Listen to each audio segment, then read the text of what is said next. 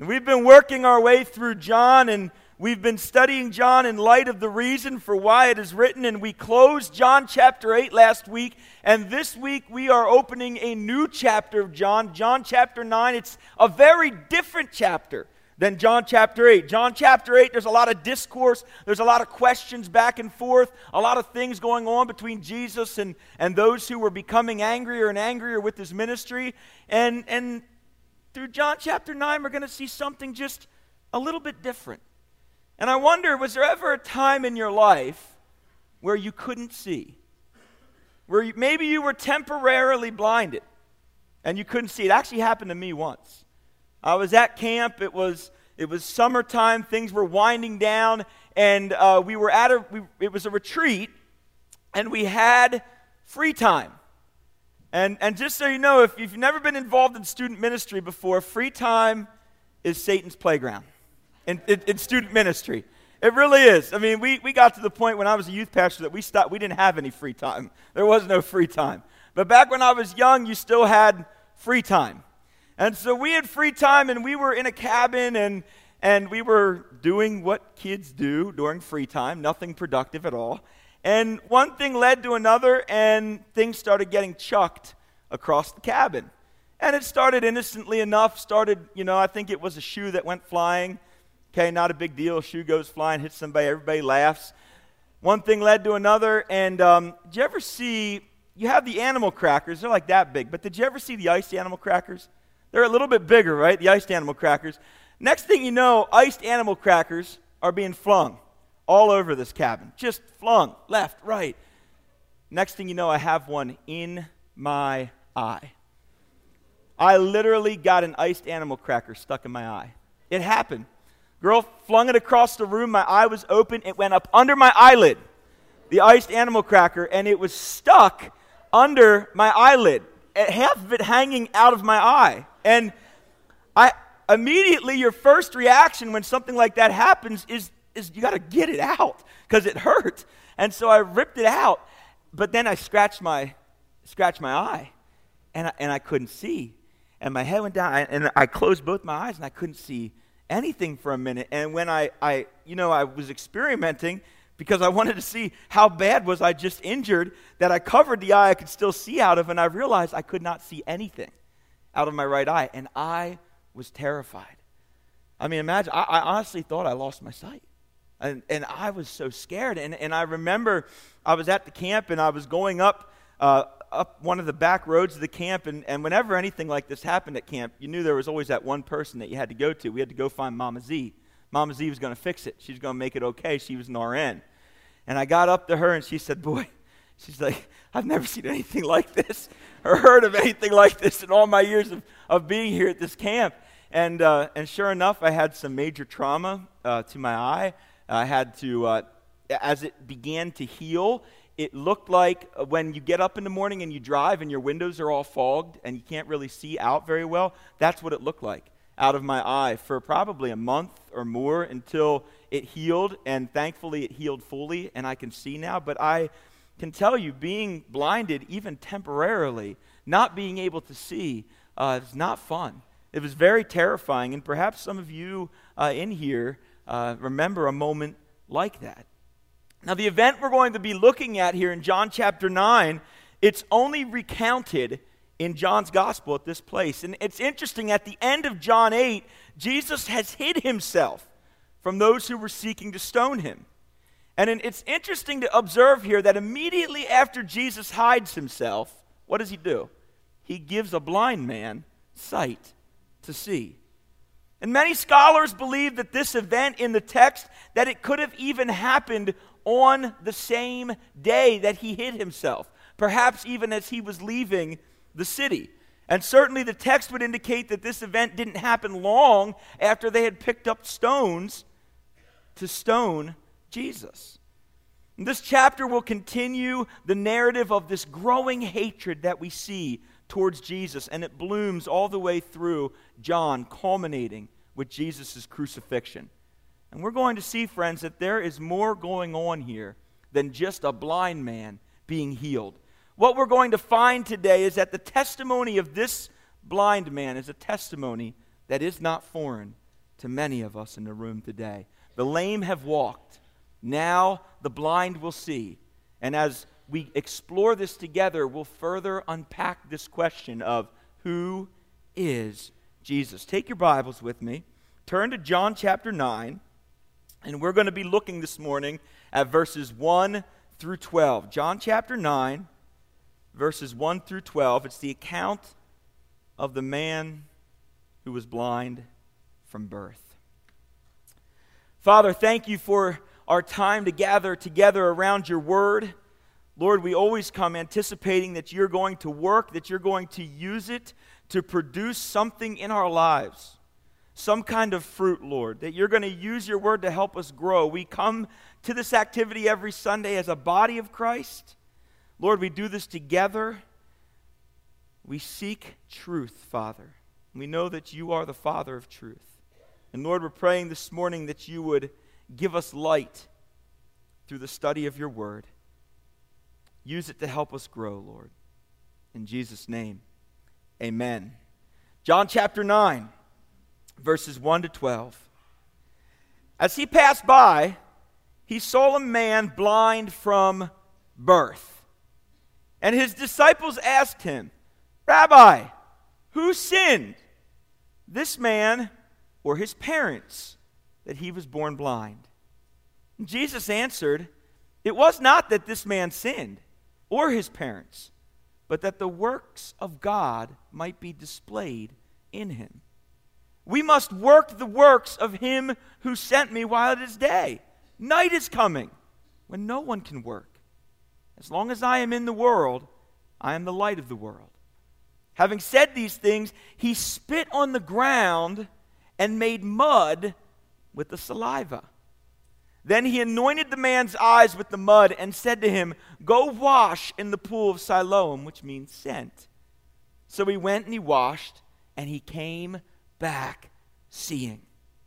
The neighbors and those who had seen him before as a beggar were saying, "Is this not the man who used to sit and beg?" Some said, "Is it he?" Others said, "No, but he is like him."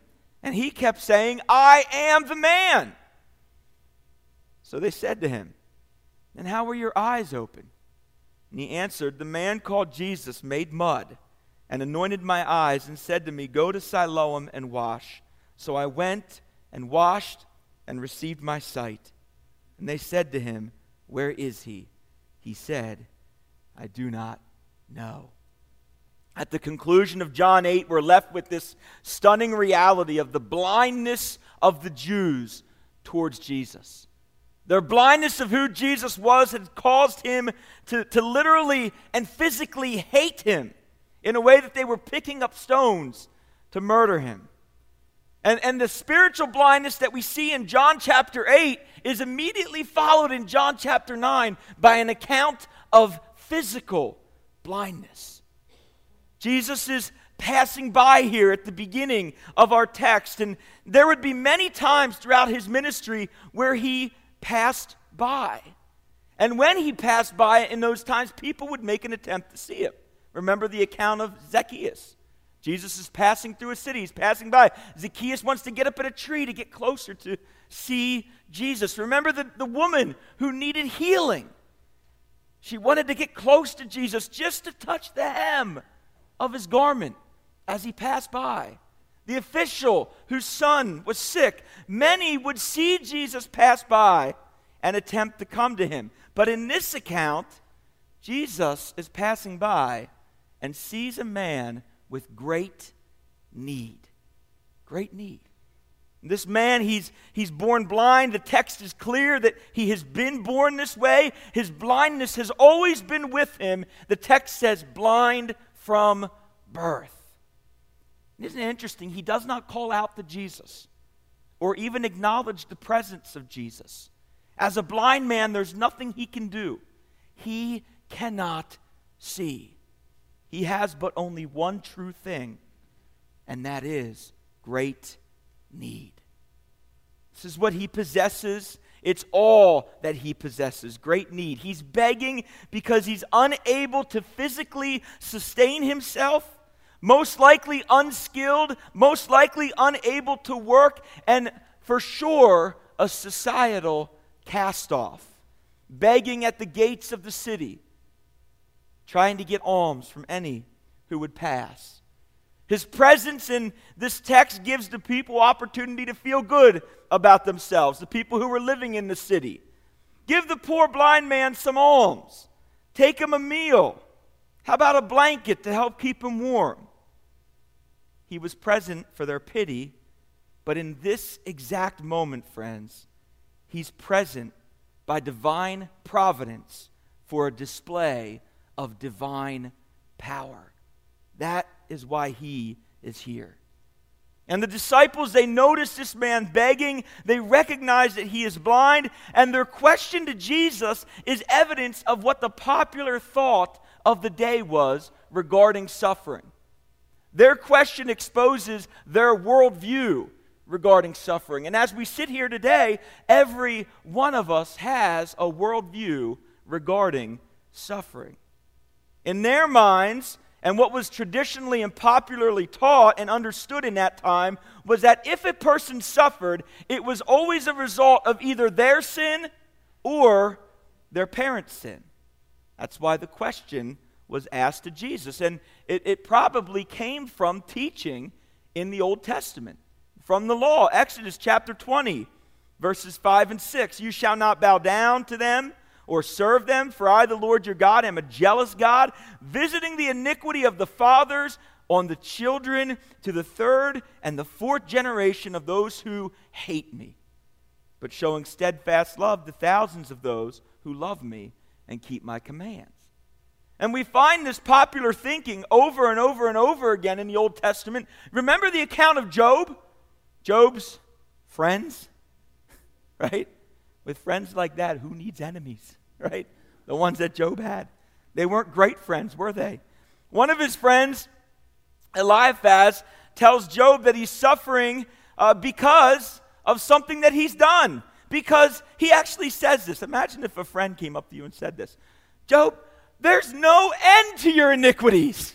That's what he said to him. What a great friend. I mean, sometimes we need friends like that. But I don't know about some of these guys in Job's story. Eliphaz then goes on to give examples. You don't give water to the weary. You've kept bread from the hungry. You sent widows away empty-handed. You crushed the arms of orphans.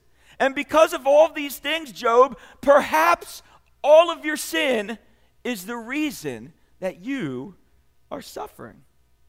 Friends, this was an idea that was pervasive amongst the Jews.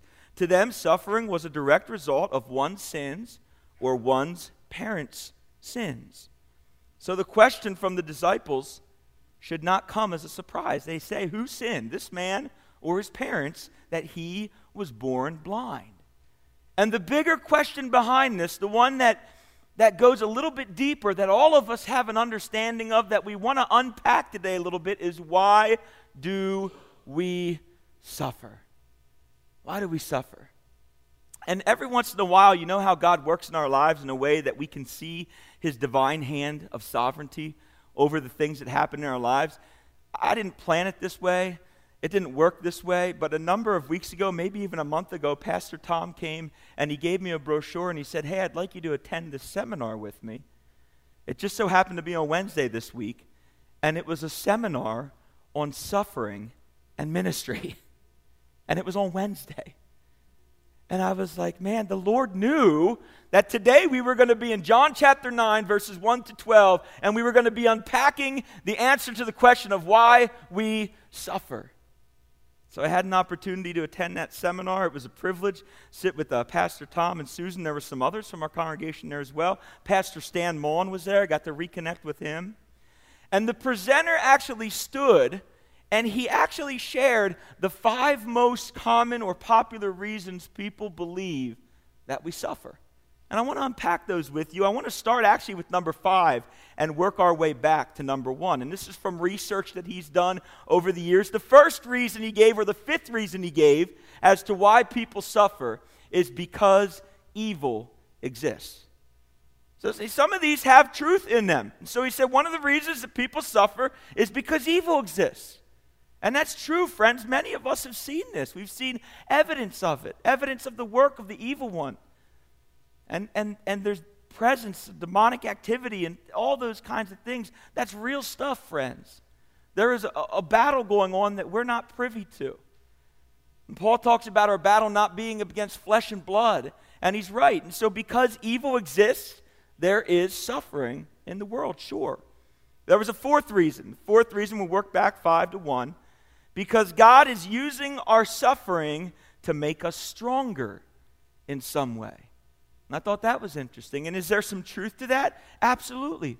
Friends, many of you sit in this room and you can reflect on a time when you suffered and you remember and look back on how God used that suffering now in your life to help grow you in some significant way.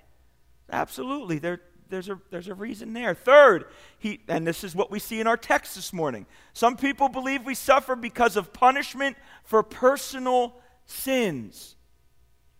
This is the reason that the disciples believed in this particular instance.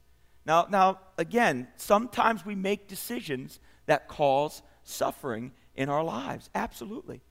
Sometimes we make poor decisions that lead to seasons of suffering, no doubt.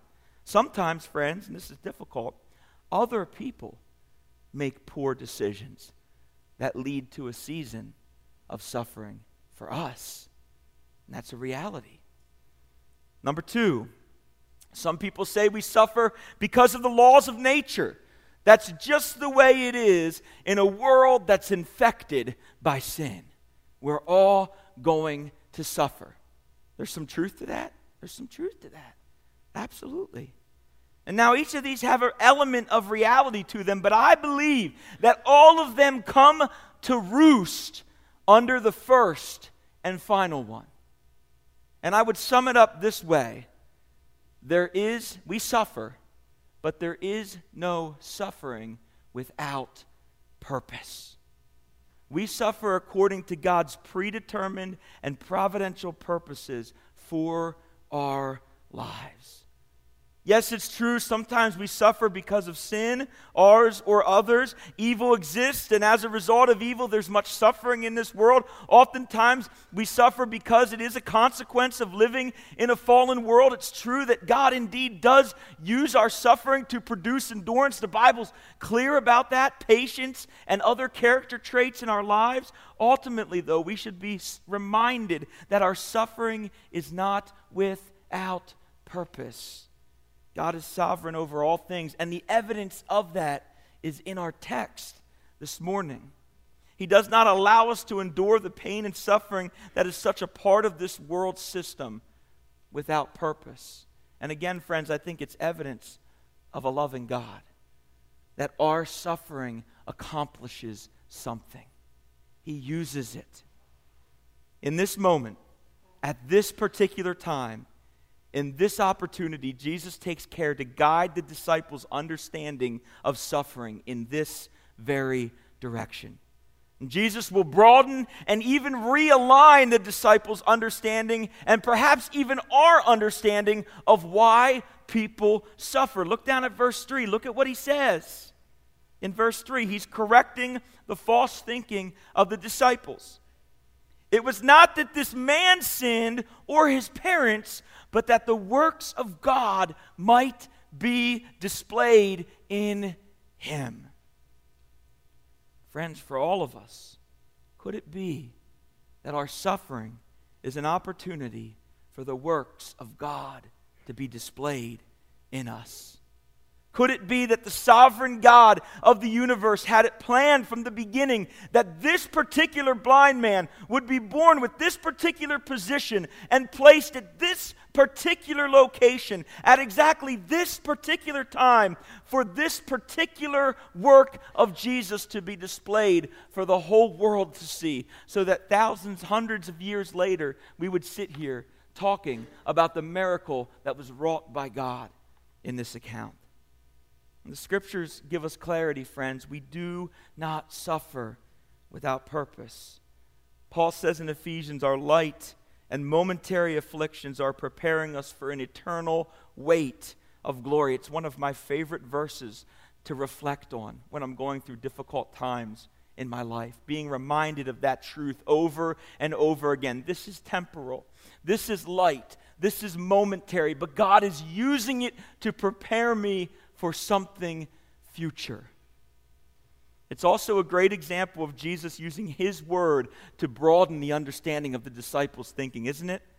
When he teaches them in instances like this, where they've misunderstood or misapplied the Old Testament scriptures, it's like he's saying to them, there's more here.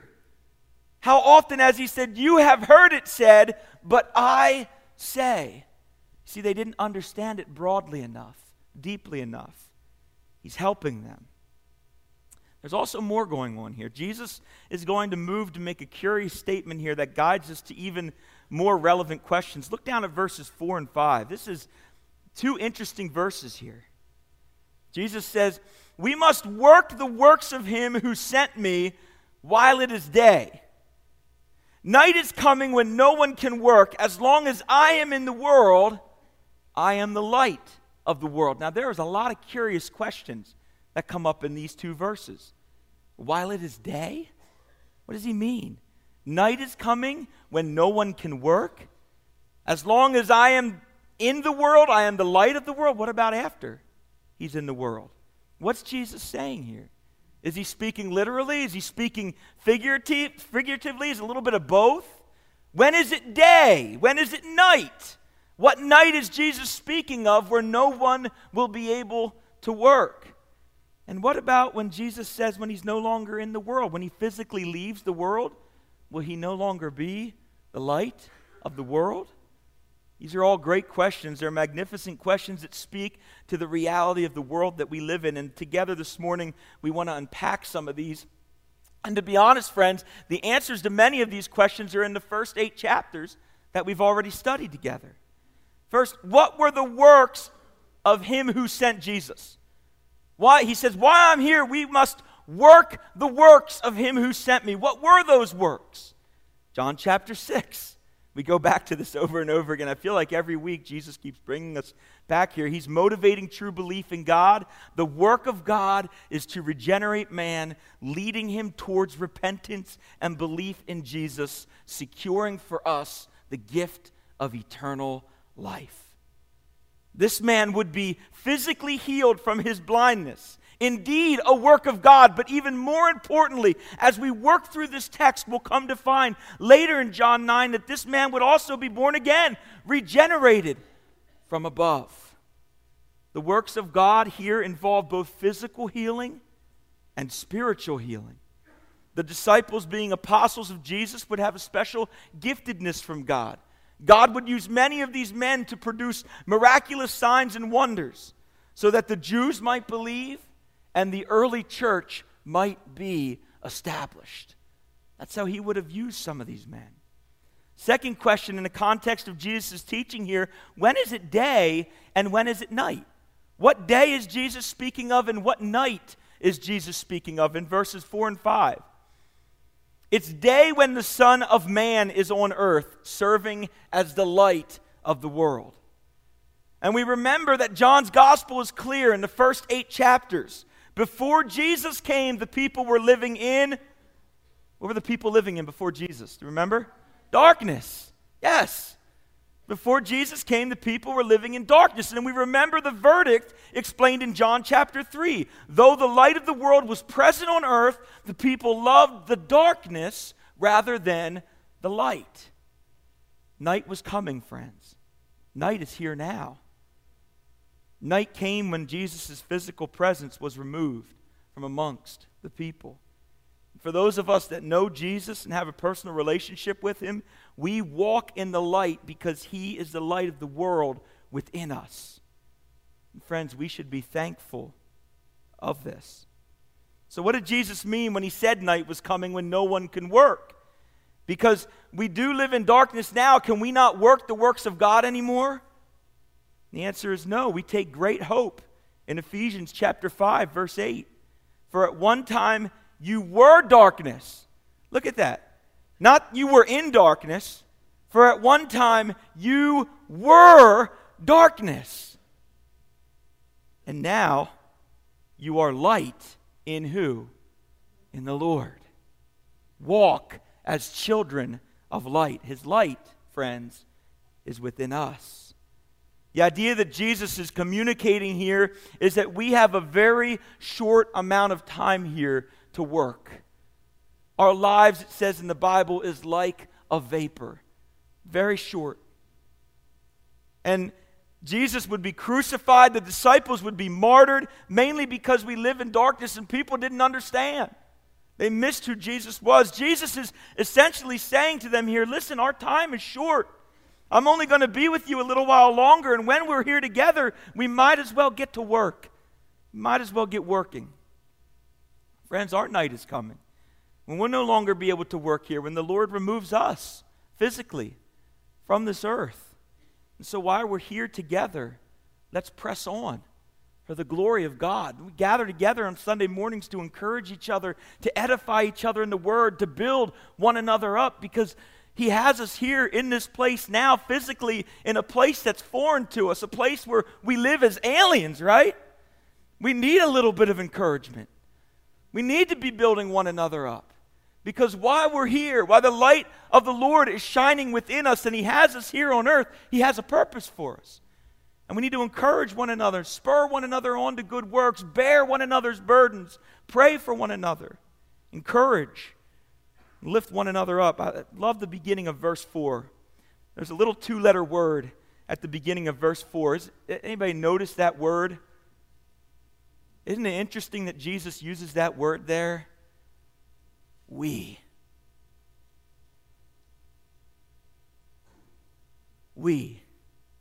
Jesus could do it himself. He's powerful enough. He's God. But he doesn't do that. He uses the word we, and it's clear indication that Jesus is inviting his true disciples to participate in the work that God has given him to do. Emmanuel, God with us, doesn't mean that we don't get to participate, friends. Ephesians is clear.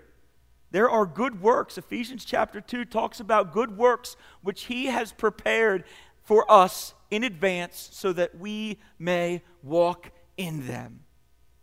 Friends, for those of us who are true disciples of Jesus, who are walking in light as children of the light, we are called to work the works of God together.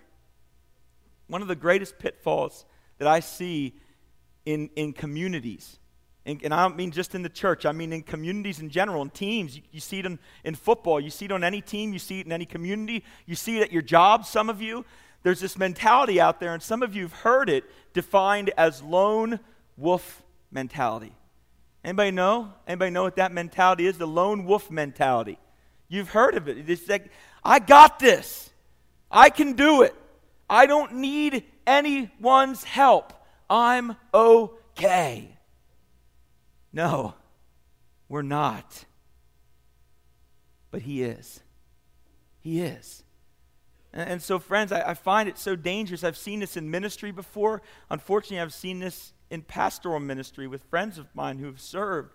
We get to this place where we think that we've got it. We're okay. Friends, 16 years of full-time vocational ministry, and every Sunday I get up in this pulpit, I still have butterflies. Every single Sunday. It's never easy, and it never feels easy, and I wake up every Sunday morning with what feels like 100 pounds on my back, on my shoulders, a burden that I have to unload, but you know, I can't do it. Jesus has to do it. And He calls us to depend on Him, to lean into Him, not to go at it alone. And He shows us this reality by calling us, after salvation, calling us into community with each other. It's necessary. It's not optional, friends, the church. We're taken out of darkness and we're baptized into this community because we need each other.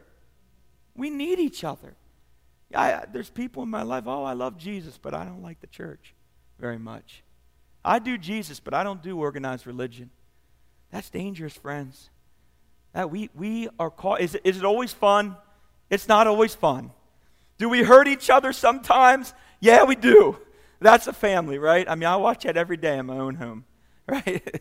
And we hurt each other sometimes. We say things we don't mean, all right? We throw toys at one another, hopefully not after a certain age, but when we're young. After a certain age, it's iced animal crackers. We chuck them around. It's not easy. It's not supposed to be, right? I mean, because I'll tell you when it's easy. It's easy when we're leaning and depending on God. That's when it's easy. It's hard when we think we got it and we can do it and we can go at this on our own. And friends, we got to be able to ask for help, to know that it's okay to need one another, to walk through difficult times together. That's what the church is about, glorifying God by encouraging the brothers and sisters, walking alongside of each other in Christ. For the short time that we're here together on earth, I have a friend who says to me, I feel like he starts every conversation, I'm not going to be here much longer, so this is what I got for you. And I'm kind of like, man, you're very morbid. You know, he's not that old, you know. And it just reminds me, though, for the short time that we're here on earth, we're here for a purpose. And we're here with the great purpose that God has placed us here for, so that we might love one another. And through loving one another, we're loving Him and growing in a greater love for Him. And in order for us to do that, we must live in community with one another. And I love it now in the text. If you look at verses 6 and 7, there's a transition here. Jesus is done. He's done dealing with the disciples' questions. And, I mean, it's good questions, things that we want to talk about, you know, all interesting stuff. But now what does he do? He turns his attention to the man in need, right? Now look at this in verse 6 and 7. His attention focused now on this blind man, this man who was born blind. Verse 6, having said these things, he spit on the ground. He made mud with the saliva, and then he anointed the man's eyes with the mud and said to him, go wash in the pool of Siloam, which means sent. So he went and washed and came back seeing. Now there's a pattern in Jesus' earthly ministry here. Oftentimes what we see is that Jesus sees a need, he answers questions pertaining to the need, he ministers to the need, then he deals with the backlash and questions from the ministry that he gave, and he hides, right? And we see that over and over again. It's a pattern repeated in John. But what is Jesus really doing here? This is really amazing, and it wraps the New Testament, the Old Testament together so beautifully. It weaves it together. Many of us would be quick to say that he's healing this man, but how is he doing it? Truly incredible here. Every word that Jesus says is said with purpose. Every word. We've been studying John verse by verse, and we reflect back on John chapter 5, 19. Listen to what Jesus says. Truly, truly, I say to you, the Son can do nothing of his own accord, but only what he sees the Father doing. For what the Father does, that the Son does likewise. So yes, Jesus is healing this man. Absolutely, we see that in the text. But how is he doing it? How does it relate to this verse? Where do we see this truth? Earlier in the Bible. We know Jesus was with God in the beginning, John chapter 1. What did Jesus see God do in the beginning? Then the Lord God formed the man of dust from the ground and breathed into his nostrils the breath of life, and the man became a living creature.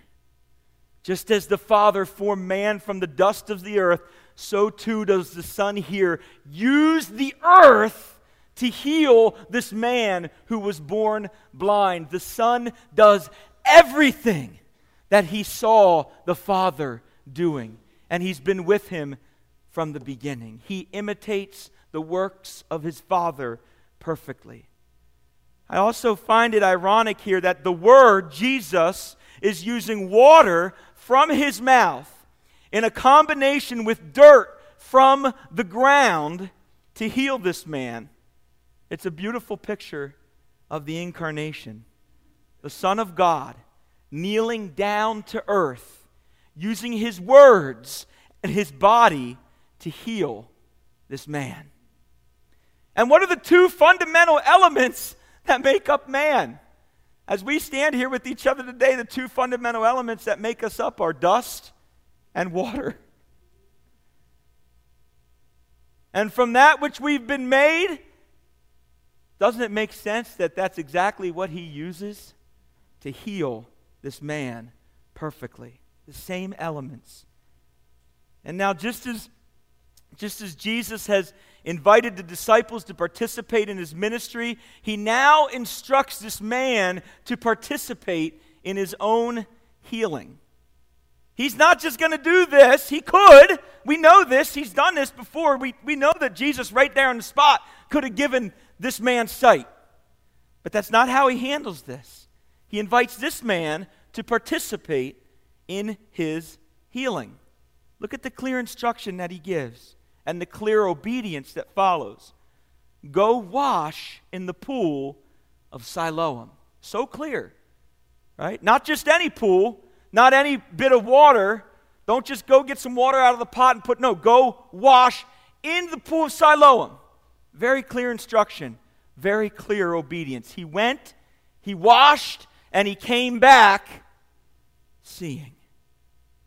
Jesus clearly tells the man both what to do and where to go, and the man does exactly as he was commanded, and the result is his full physical healing. His sight is restored. Here's what's also striking in regards to this miracle, and this is for us, church. Jesus cleans this man up in the same manner that he cleans up his church. Ephesians chapter 5, verses 25 and 26. Look at the elements here. Husbands, love your wives as Christ loved the church. How did he love the church? He gave himself up for her. Why? That he might sanctify her, having cleansed her by what? Of water and word. Same thing, friends. He uses his words, saliva from his mouth, and water to clean this man up. It's the same way that he's sanctifying, purifying the church, the washing of the water and the word. And the result of this encounter, the healing that this man experiences, the old is made new. The old is made new, and he's made new in such a way that he is unrecognizable. People don't even know who this guy is. Look at verse 8. The neighbors. Well, we'll talk about the neighbors. The neighbors who had seen him before as a beggar were saying, "Is this not the man that used to sit and beg?" Some said, "Yes, it is he." Others said, "No, he's like him." And he kept saying, not in a very arrogant way, "I'm the man," you know. He kept saying, "I am that man. That's me." He didn't believe him. And so they said, "Well, then how are your eyes open?" And he told him exactly what Jesus did. And then they want to know where Jesus is. The neighbors see him first. You know, the neighbors see everything first, don't they? Isn't that just how it is? You know, many of you already know by now, as word's getting out of the street, we're in the process of selling our home. We're moving about a half mile down the road. And we had the sale, for sale sign out in the house. And the house is already sold, but you got to keep the sign out after it sells. I don't know why. But Sheila decided one morning she was going to go out and mow. And so she took the sign out of the yard and she mowed, but she didn't put the sign back in the yard. Guess what happened that night at football practice? The whole community knew. The neighbors. "What happened? Is your house still on the market? Did it sell? Are you not moving now? What's going on?" The neighbors always know first. Just the warning, just many of you know that. "What happened to that guy? Is that even the same man? It can't be. No way." Maybe it is. "Martha, look what he's up to now." "No, Elmer, I don't think that's the same guy. It looks like him, but it can't be him." Kind of reminds us of this verse, right? This whole healing. 2 Corinthians chapter 5, verse 17. "Therefore, if anyone is in Christ, he's what? A new creation." The old blind man had passed away. He was no longer there. Behold, The new has come. And he kept saying, I am that man. It's me. I'm him. Completely transformed by the power of Jesus. He didn't even look like the same man. They're completely astounded. And an appropriate question follows their response. Look at what they, if you saw a man who had been healed in this way, you'd ask the same question. What happened? How did this happen? How were your eyes opened? And his response is telling because it begins with the person who performed the healing. This man, Jesus. Jesus. Friends, our healing, whether it's physical healing, whether it's spiritual healing, our help, our hope, our comfort, they should always begin with Jesus. Our testimonies of coming from darkness to light in salvation, they should always begin with Jesus. I wish, friends, we'd just forget the past. Start with Jesus. This is what Jesus did for me. Retell your story in light of the power of Jesus. I've heard some powerful testimonies in my days, but you know what's interesting about a lot of them? They always put a lot of emphasis on the past, the way that they were. Well, you know, that's not what we need to hold on to or even think about. Our testimonies are about what Jesus has done. This is what Jesus did for me. I once was blind, but now I see. The power of Jesus. The past, friends, fades into oblivion at the power of Jesus' name. Who we are is forgotten. It's forgotten. The light of the world takes his seat on the throne of our lives. Our ways dissipate. His ways take over. And who we are should come to be defined by who he is, as we submit to the lordship, his lordship, over our lives. This man named Jesus, he made mud with his own spit. He put it on this blind man's eyes, told him to wash. He did exactly what Jesus said, and now he could see. Period. The next question is a foreshadowing of what's to come through the rest of this chapter as we journey through it together. As often is the case in Jesus' ministry, his miracle, this miracle that he performs, this powerful miracle of giving this blind man sight, people aren't going to meet it with joy. They're not going to be excited about it, thrilled about it. Sure, the man who was blind is, but it's going to be met with disdain. And as we continue to travel through this chapter over the next few weeks, we're going to see the response of the people in light of this miracle and how they respond towards Jesus. So the question is, how might our lives look in light of these realities? And friends, I think we can all clearly see that this blind man is a lot like us before salvation. Though most of us were not born physically blind, at one point or another, every one of us in this room was spiritually blind. Spiritually blind.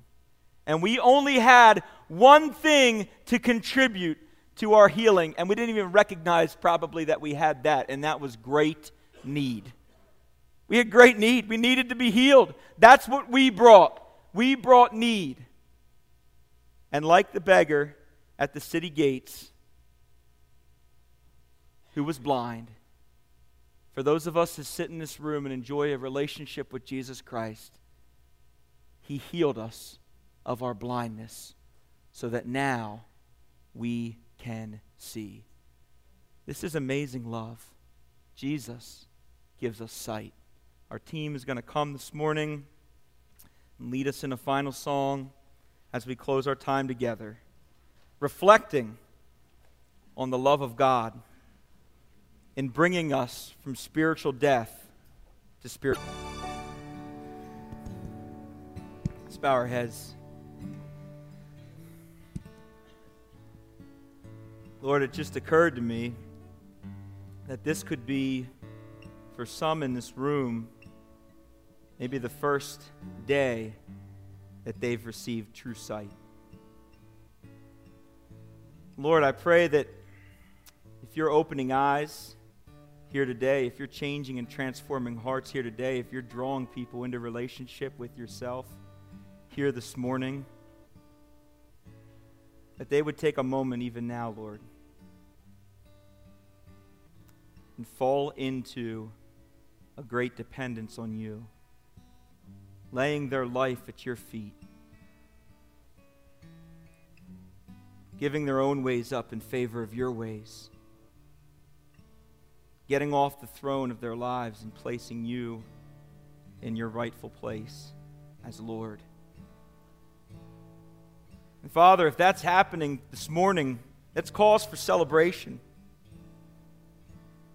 And so, Lord, if there are some in here this morning who, perhaps for the first time, have recognized you as a personal Lord and Savior of their life and have felt convicted to repent of their own sinful ways and fall down at your feet and worship you as Lord, Father, I pray that you would give them the courage and